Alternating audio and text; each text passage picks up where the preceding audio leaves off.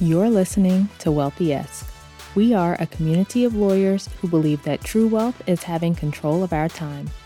I'm Ro Thomas, and as a busy wife, mom, and former Big Law associate, I know all too well the tension between the culture of the legal profession and pretty much everything else you want to do in life. That's why each week I'm bringing you the information and tools you need to improve your money mindset and manage your money to create true wealth. Because ultimately, it's not about the money, it's about the freedom and flexibility the money affords. Hey, friend. Welcome back to the show. I hope you're doing well and having an amazing day so far. If you are listening to this episode the day it comes out, so Friday, February 17th, today is the last day to schedule an enrollment consultation for my group program, Money Mastery. Come learn the process that is helping lawyers pay off debt, build their savings, and change the way they think and feel about their money. Just head to rothomas.com slash call to schedule your consultation, and let's talk about how Money Mastery can help you. All right, so today we are talking about the reasons you believe that you can't manage your money better. I've talked to a lot of lawyers who have all these reasons why they believe they can't do it the things that haven't worked for them in the past, thoughts about this just being who they are, right? I'm the kind of person who can't save, or I'm the kind of person who likes to spend, or whatever it is. All the reasons they doubt there's anything they can do to turn their situation around. And it's always interesting because you're looking at this thing that you want, right? This change that you want. And then you're looking to the past, all the things that haven't worked out, as evidence of what you can or can't do in the present. I've talked before about how there are two sides to every story. We can always find evidence to support both sides, just like with the law. So if you're litigating a case, there are all these facts around what happened, and some of them are really good for your client, and some of them are not so good for your client. You're not gonna highlight all the bad ones to the court, right? You're not gonna lead with those in your arguments. You're gonna address them, but that's not what you're focusing on. So, why, when it comes to your personal finances, do you lead with all the bad facts? And I use facts in a metaphorical way here because often the reasons that we give ourselves aren't objective facts. But you don't want to lead with all the arguments that undermine your case when you're thinking about your personal finances. You're like, yeah, let me present those. Let me focus on all of those and ignore the good ones.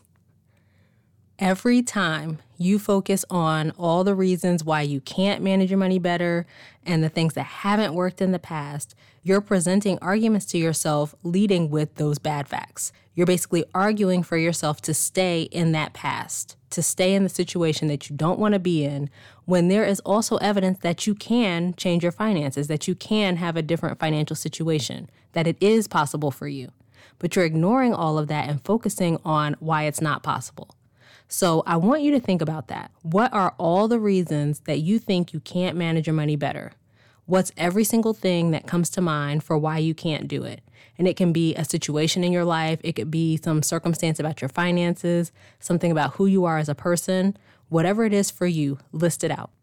Every single one of those reasons is a key to changing your finances because every single reason that you came up with is a part of why you haven't taken steps to improve your finances yet or why you've started before but haven't been able to stick with it. Your brain is wired to seek pleasure and avoid pain, so it's always looking for reasons why you can't do something new, why you can't change. Your brain wants things to stay the same because same feels comfortable right? Change feels dangerous. And many of us have negative feelings associated with money. So, change related to your finances may feel especially dangerous. So, your brain wants to stay away from that. That's why when you're wanting to change the way you approach your finances, your brain's like, danger, danger, stay away. And you find all these reasons why you can't do it. Our brains are constantly scanning for danger because of the way we evolved, where we literally had to look out for danger as a matter of life or death. But in the modern world, and especially when we're talking about your personal finances, it's not typically a matter of life or death.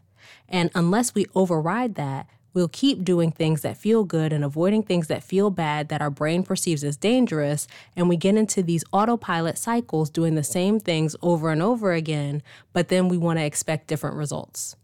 That's exactly what happens for many people with their finances, where they're doing the same things over and over, They're not making conscious decisions about their money and they keep ending up in the same position.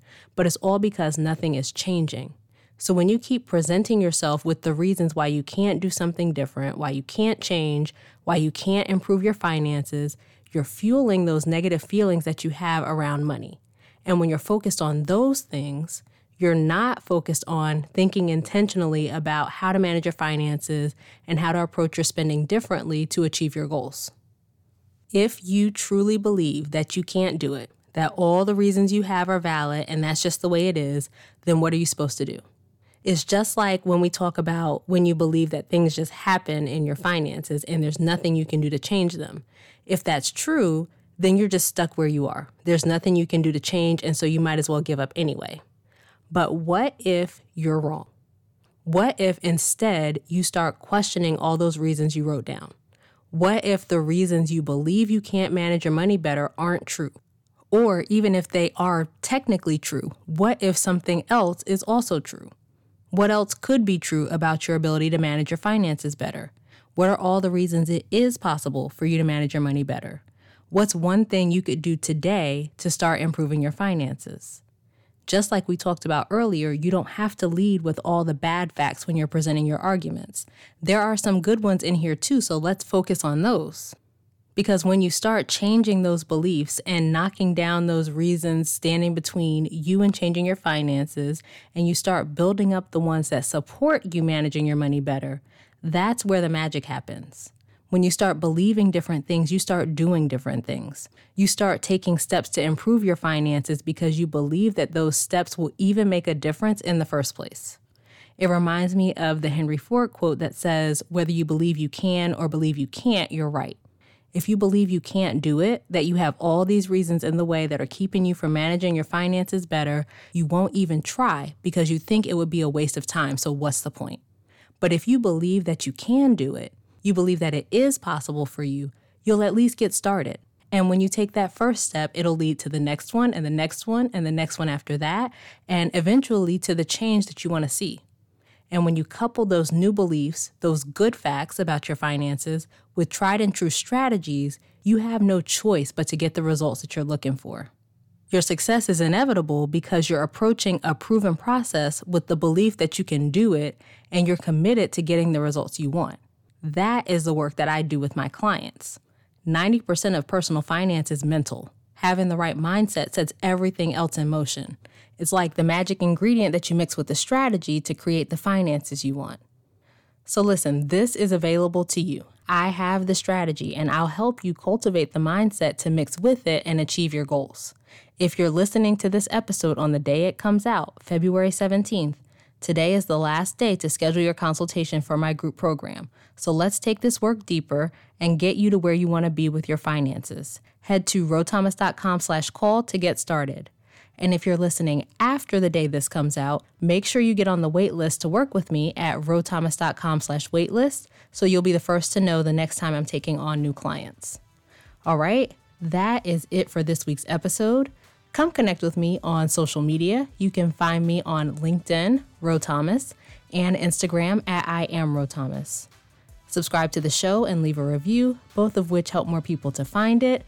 And please think of a friend or two who could use this information and share this episode with them. As we close out, friend, I pray that you take the information you learn here, apply it in your life, and open up to the realization that wealth is available to you. As you do that consistently, week after week, You'll continue to take steps to regain control of your time, build wealth, and live the life of freedom and choice you deserve. Talk to you later.